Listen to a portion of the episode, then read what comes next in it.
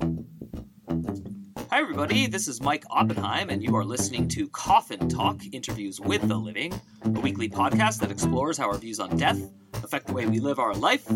This week, coming to me from the local area here in Phoenix, Arizona, is a very good friend, Vin Jensen. Uh, he and I are in a writing group together, and the first year I knew him, I thought his name was Ien Neven, spelled I E N, because uh, he has a split personality who publishes under that name. Um, he's an incredible, incredible writer. Um, I am jealous and admiring of his skills at the same time. Um, and he has available works out there. Uh, you can find the American Book of Changes, a reimagining of the ancient divin- divination system known as the I Ching, and a novel called uh, Tangible Angel- Angels.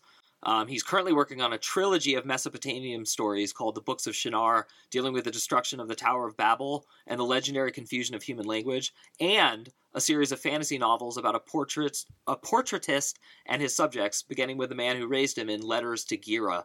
Uh, that's the work I'm the most familiar with. Uh, but Vin is an incredible person with like a really sensitive mind that sees the world and understands the world and knows how to translate it back to us. And uh, I'm always impressed by what he notices, and that includes just conversation, not just his fiction. So I cannot wait to pick his brain about the metaphysical world. Vin, how are you doing? I'm doing great after that introduction. Uh, never better. Awesome. I try to pump guests up, but I also know you, and I'm delighted to have you on the show. Um, so let's start with the basic three, which is uh, how old are you, where did you grow up, and what generation, if any, do you consider yourself a member of? Uh, I grew up in a little, um, well, a medium sized town called Enid in Oklahoma. Um, some people might be familiar with it from crossword puzzles because it's a great four letter word. I was about to say that. yeah. Um, I, I grew up there until I was about 19, and then I uh, spent some time uh, in college and moving around and uh, ended up in Massachusetts for most of my adult life. I'm now, uh, oh God, I'm going to turn 67 in a in a few weeks. So uh, that's that's where I am, and um, I forget the third question. But uh, do you do you think you're a part of a generation? Oh, uh, I've always sort of been told that I came in at the tail end of the baby boom. Yeah, that's uh, according to like data and all that. Um, I asked the question more just to see if people are into that, not into it, and just kind of suss that out. And also, it's just kind of like a running theme on the show, so people can just like keep track of various answers. So I, the longer the show goes, the more likely I am to keep it in, not take it out. If that makes sense. Yeah, sure. So I grew up uh, with three older brothers, two of whom were uh, practically adults by the time I came along. Mm, so wow. uh, it was kind of a dual generational uh, sibling situation. That's interesting. Um, and I've always felt like I was kind of uh, the tail end of a lot of things, you know. Um, born in the 60s, but didn't really start growing up till the uh, you know, around the 70s. So that makes sense. And what uh, what was Oklahoma like back then? Uh, do you ever go back, or was that really just until you were about 18? Uh, no, I still have family there, and uh, I, I I love Oklahoma in its its gentle kind of. Uh, um, the the people are very, very, very conservative, um, and I don't fit into that mix anymore as I did when I was young. Um, so uh, it's always a little bit of a challenge for me going home. But you know, my family I love, and and you know, we're just family. We're not political entities. So um, you know, I, I, I think of um, people generally in Oklahoma as um, having very big hearts, sometimes with dark corners in them. Wow. But, but we all have those, you know? Yeah, for sure. That's well well put. Uh, when when did you get interested in writing? How old were you? Oh, I, I think I wrote my first Western comic book when I was about seven. Cool. Awesome. I've, I've been trying to write ever since, uh, sometimes successfully, most of the time not so much. But yeah, it's just one of the things that I've done all my life, you know? Yeah, no, totally. I mean, you're just, you're excellent at it. So I figured I would start to unthread that uh, while I unravel rather other threads, uh, such as um, when you left Oklahoma or wherever you went for college. I don't know if you stayed in state. Uh, what was like your stated goal to yourself at that point? Like, I'm going to go to school and learn this, or I'm going to do this. Well, my first goal was uh, probably just sort of to get out of town and you know see some other parts of the country. But I was very self conscious because growing up growing up in Oklahoma, I sounded like an Okie. I was on the debate team, and we'd record ourselves doing speeches, and I'd hear myself, and I like the rest of the country, thought that my accent sounded dumb. Oh, wow. So I really worked on that. You know, I worked to not sound like an Okie. Uh, I'll probably break into Okie at some point, but uh, and so I went away to Southern Illinois University, where the locals boil water if they want to heat it up, you know. And then there were other kids coming down from Chicago to go to college. So I, I discovered that I needn't have bothered. And it was an important lesson for me to know that we all sound some kind of way to each other and none of it is real. It's all just, you know, the old saying I think is um, a language is a dialect with an army and a navy. Mm-hmm, mm-hmm. you know, so that's cool. Um, and what was it like growing up, like coming of age in the 60s and 70s? Because that's like a very volatile uh, era. I, you know, know from like history, like uh, assassinations of leaders, race riots, um, you know, legislation, civil rights movement. I know you were young, but I'm just curious, like, did that affect you? Well, sure. Here's so here's the dark corners of those big-hearted people that I was talking about. Uh, memories that I have of the Kennedy assassination uh, came from people telling me that God never wanted a Catholic to be president anyway. Wow. Uh, so there was that, and I was so sheltered from the world at large. I grew up in uh, a Pentecostal household, and the church was kind of everything to my growing up. And so I got this very sheltered view of the world as a vast evil place and that I was better off kind of staying confined to the nest, you know. Mm-hmm. And um, so a lot of those those uh, issues, the social issues of the times, you know, I was just sort of encouraged not to look like hippies, not to dress like hippies, not to do this or do that, you know. But I I maintained a kind of ignorance of the world that in some ways allowed me uh, it served me as a cushion against some of the more harmful influences. Mm-hmm. But then of course I was raised teetotaler and the the year I went off to college in Southern Illinois, you know, all I did was drink because I didn't have any regulation or any control or any instruction. yeah, know? totally. So it's it's a dangerous way to grow up in a lot of ways, um, but I will never disparage or regret um, the the the love that was experienced within that community. Yeah, that's so fascinating. I mean, like we're talking. This is going to come out much later, but like Israel and Hamas just went to war, and you know, I'm not going to talk to you about the particulars of that, but you know, just more of the sad repetition of like nations going to war, and and what you're talking about, the dark parts of um like of religion. But like you know, every time I want to slam religion, because in my mind, Palestine versus or Hamas rather, in Israel is a religious issue as well as other issues. Um, you know, I still I, I think of what you just said, and like you can't deprive that from people. That like genuine love and all that. Oh yeah. Do you practice any form of religion now? Do you have any like? Do you align with any group? Um, I don't think I align with any group. If I had to give myself a, a sort of religious designation, it would be something like Taoism. Mm-hmm. And I say that so hesitantly because, you know, one of the great tenets of Taoism is that the Tao can, that can be called the Tao is not the Tao, or the way that can be called the way is yeah, not the way. Yeah, right.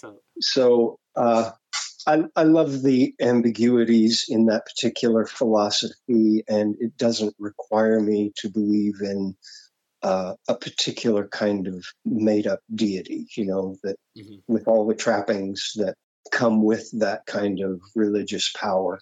And so I guess this is the perfect time to ask you the, you know, main question of the podcast, which is um, what is your philosophy? What do you think happens to you, like specifically you, when you die? Your consciousness, you. Hey everyone! If you're a fan of the show, please head over to MikeyOpp.com and click the subscribe button. It's the best way to support us, and it's free. That's M I K E Y O P P dot com. Thanks.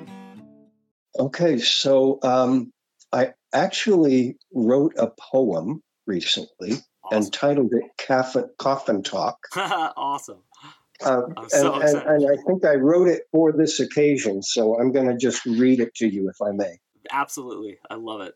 I'm haunted by the ways we've died before, clawing for breath down a crumbled gorge, the slow concretion of his tender organs, an acid bath, a stumble down a stair, choking on the smoke of her own incineration.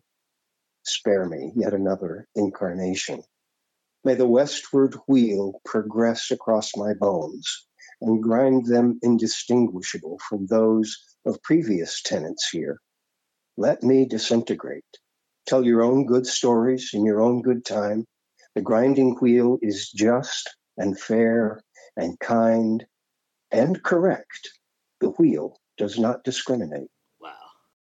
So that's at least my uh, current thinking mm-hmm. is that, you know, uh, I've had experiences in my life. I've had some uh, mystical experiences, and I, I, I, think it's.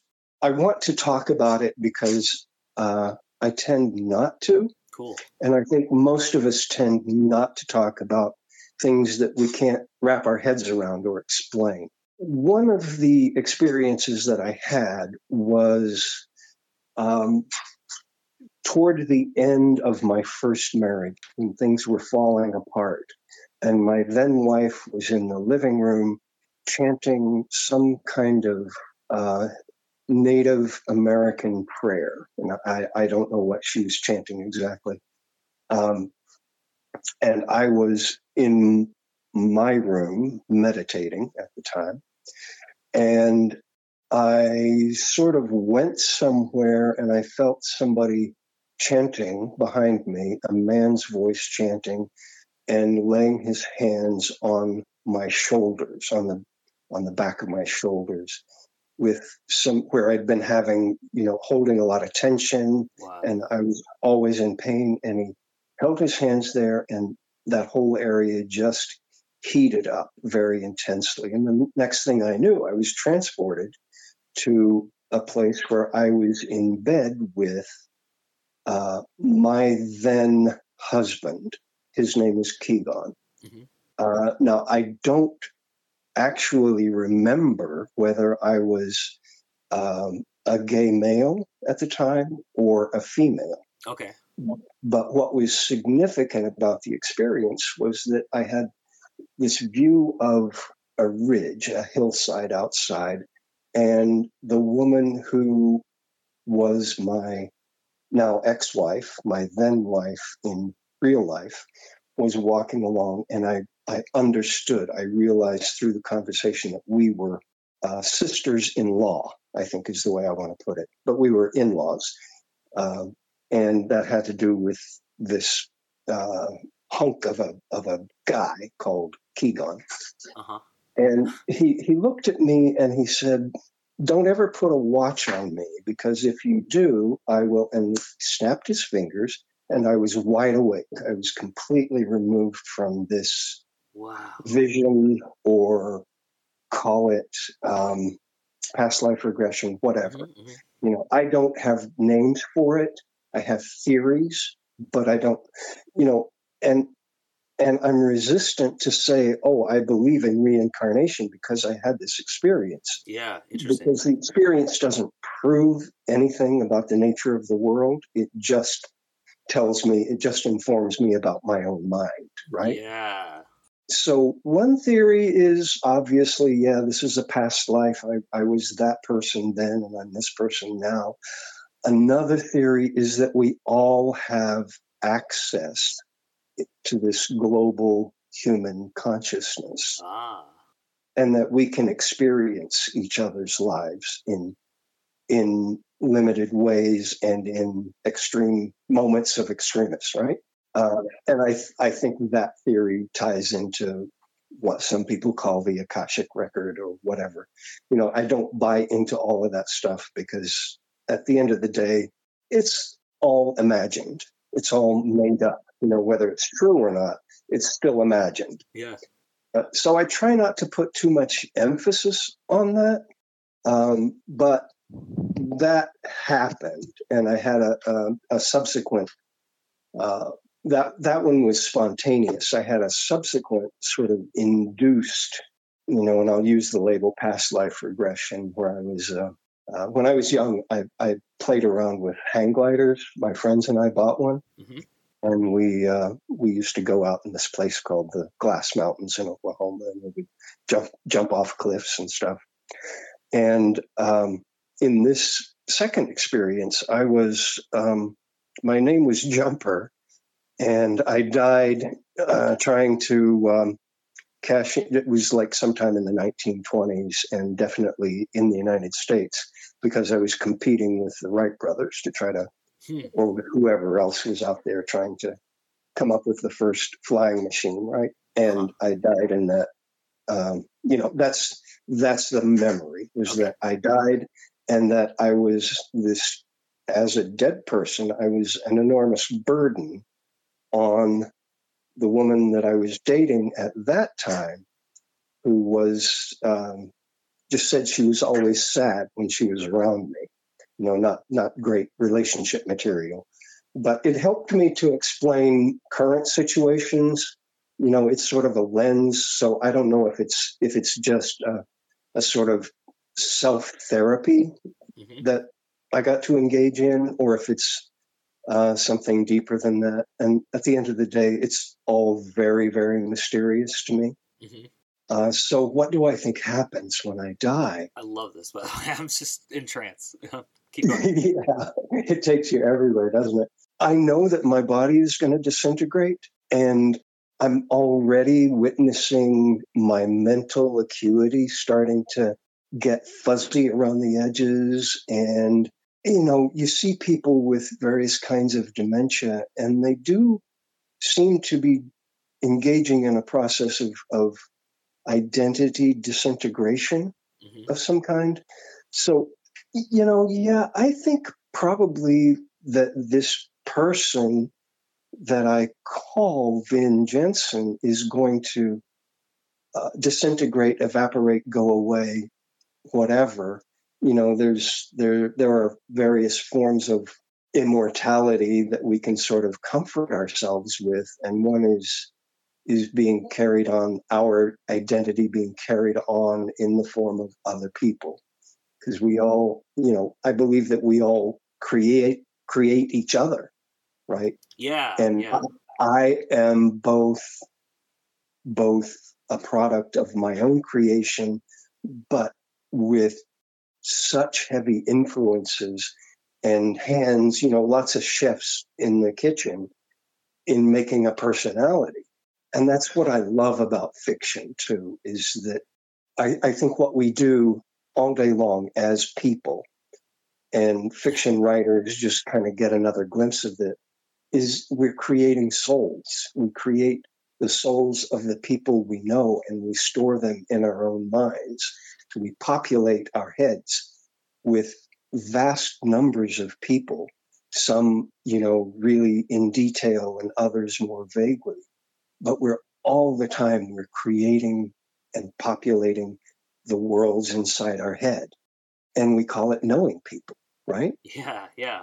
so in a sense when i die all of those people that are with me die too because there's no more there are no more synapses there are no there's no more electrical activity keeping all of that stuff alive fortunately you're younger than me you're probably going to go on and have your own life but you won't have that life inside my head anymore hmm uh, no loss to you the loss is all mine right Yeah. Yeah.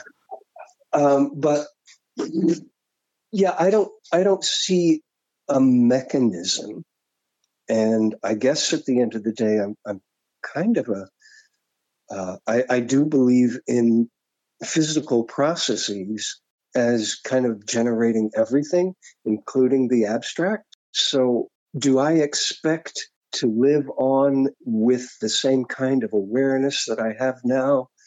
No, I don't. If there is a repository for souls that are separate from minds, and I, I don't even know what that means because the only self that I know is that created self that I can think of as my personality. If there are deeper levels to that, then maybe I've accessed them, accessed them in my in those weird otherworldly experiences, you know? Yeah, yeah. But I, I can't know. I can't know. You know, at the end of the day, it's mystery. And so, like, what do you? This conversation is is so awesome to me because I have these thoughts to myself a lot I don't have your experiences, but I have these thoughts, like um, not the exact same ones, but the same thing about like, what if other people are watching what I'm watching, but they know they're watching and they know they're not controlling, and I'm just like this idiot who is watching but thinks he's controlling. um, yeah. I think that a lot, and then uh, and then when I do something like, uh, you know, just jump into like a, a, cliche of myself, you know, like I'll start arguing with someone when I like know there's no point in arguing, and then I have to remind myself like this is just fake, and you're just doing this, like this is an old habit. Stop, and then I'll stop. Yeah. But the situation where I can't do that, and this is what I want to ask you about, is pain. Like I've tried when like I've cut my thumb before and it's like pulsing with pain to like repeat my meditation mantra or just like pretend it doesn't exist and ignore it, but it doesn't really work. I'm curious, have you ever had any similar thoughts about that? Do you have any like thing you you could relate with this conversation about how you don't really know what's going on, but then there's pain, which is like feels so real. Right. Yeah. I I like to think of myself as a relatively compassionate person, mm-hmm. but I had a kidney stone oh. uh, a few years ago. my wife and I were just talking about this yesterday, and you know, they're excruciating. People make comparisons with childbirth, and I, I don't know. All I know is a kidney stone, you don't have to change its diaper and you don't have to send it to college. but this thing was, was excruciating, and I was being held up in the emergency room where I, I was being seen because there was somebody dying in a bed down the hall. Oh, right? wow. They were COVID. And I had zero compassion. Wow. You know, my pain was so demanding that I didn't care yeah. about your life and your death. I'm in pain now, yeah. right here, you know. So yeah, I yeah, pain is is uh it's a useful useful thing, but boy, it can um when it when it grabs your attention, you know, there's there's no getting around it. Yeah, that that reminds me. We had to do this like drill in San Francisco with the Red Cross came in. I worked at the 14th story of a 15 story building, and they said, in the event of like another big earthquake, here's what's likely to happen. And the scariest part of the whole thing was they said, by the way, if the water supply is messed up within uh, 48 to 72 hours, the average person without water goes insane, and they just start murdering.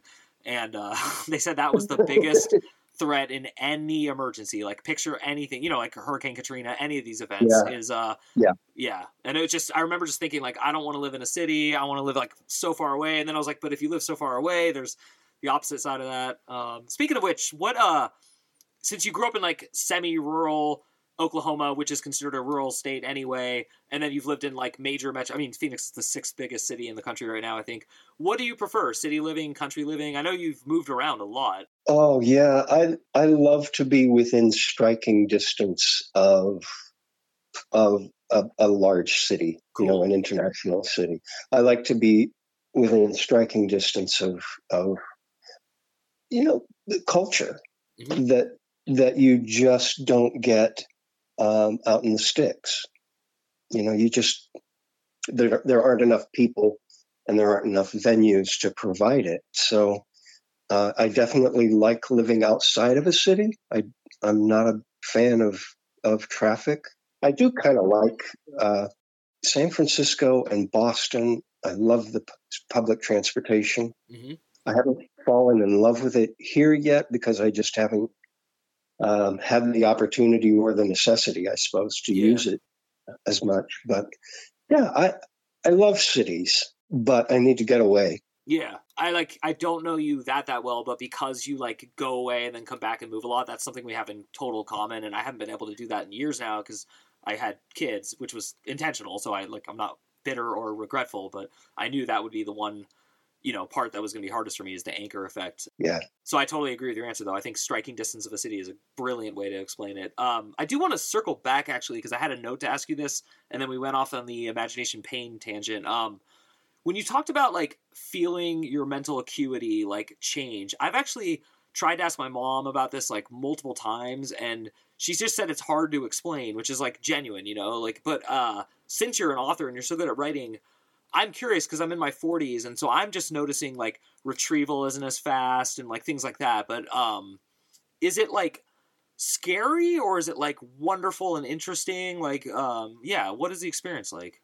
Well, more frustrating, I think, than scary. Okay. I think if I were if I were showing signs of actual dementia, No, um, yeah. You know, that would be scarier. Mhm.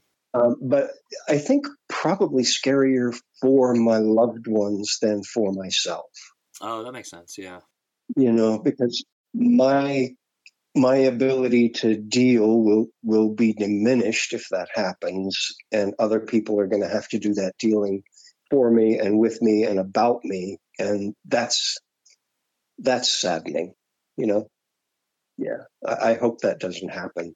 No, yeah, and I I asked you. I felt comfortable asking because you're not actually slow or anything to me, and the way you described it, you were just talking about like you know the way I would say like I can't run as fast as I used to. I can't do a million things I used to. I, I bend over more slowly. I've injured myself doing routine things in my teens and twenties. You know, so I just figure the body starts to go first for me, and now the mind, and um, I'm always curious of the experience ahead of me. Um, and uh, sort of along the same lines, what is um in your wonderful poem, the part that stood out the most to me was like the wheel of I believe you said justice. Is that what you said? The grinding wheel is just and fair and kind and correct. That's the part I wanted to ask you about. So, when you see what you feel is injustice in the world, in your personal life, in any situation, uh, in your calmer, more reflective points, are you just like, okay, well, like, this is just that? Or um, is that like a thing that always rules over you and, and helps you through life? Like, how, uh, you know, because I've, I've said like a similar thing to people before, and they've just said, like, well, that's pat. Yeah, it is. And I'm being a little bit tongue in cheek when I say that. Yeah. You know, there is no greater injustice than death, hmm yeah. right? Yeah, So, totally. so how can I say that it's just? It's never just. Yeah. It's always uh, a personal affront Uh huh. unless you personally find your way towards some kind of peace with it. And I can't say that I have, but that's my goal is to find peace with the inevitable. Mhm. And, you know, I, I, I get Dylan Thomas in, in his rage, rage against the dying of the light, Mhm. you know, but uh, I don't think that's really how I want to go. Mhm. you know, I, I, I much prefer peace. yeah, yeah, And, and you know, I, I don't have any more rights than anybody else. So, you know, we're all going to go and I'm in it with you. So that's that, you know, that's kind of pat. hmm hmm It, it just is, you know, it, it kind of is the way things are until and unless we can uh, find some kind of scientific way to remove it.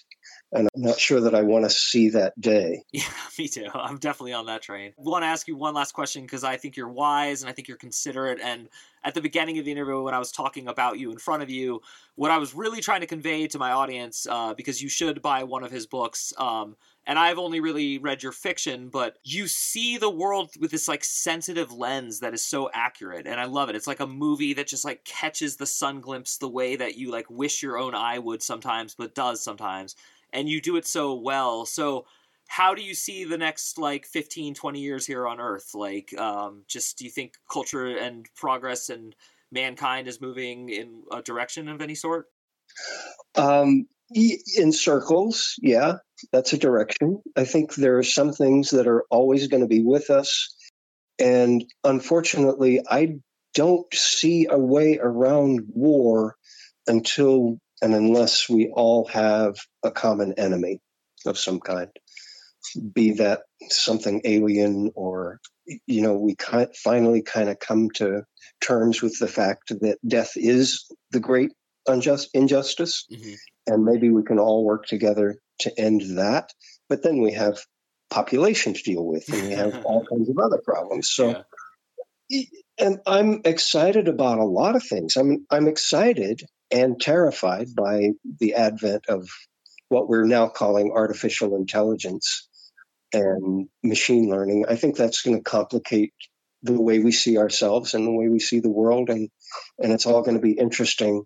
But the the great mysteries we will have with us forever. That's that's a wonderful way to explain it, and I'm so glad I asked you that question. And uh, again, for everyone at home, it'll be in the notes how to find him and his works. But you really should consider buying one of his books. There's a brilliancy that will just soak into you, and it's on a language level. Like the language itself does something to me, and I'm I'm really serious. So, uh, Vin Jensen, again, thank you so much for coming on the show. Uh, to everyone at home, again, the best way to support the show is to go to mikeyopp.com. That's M I K E Y O P P.com, and sign up for the uh, newsletter on that service. And once again, my name is Mike Oppenheim. You have been listening to Coffin Talk, and we will see you soon see that you see me and I see you hear this tune.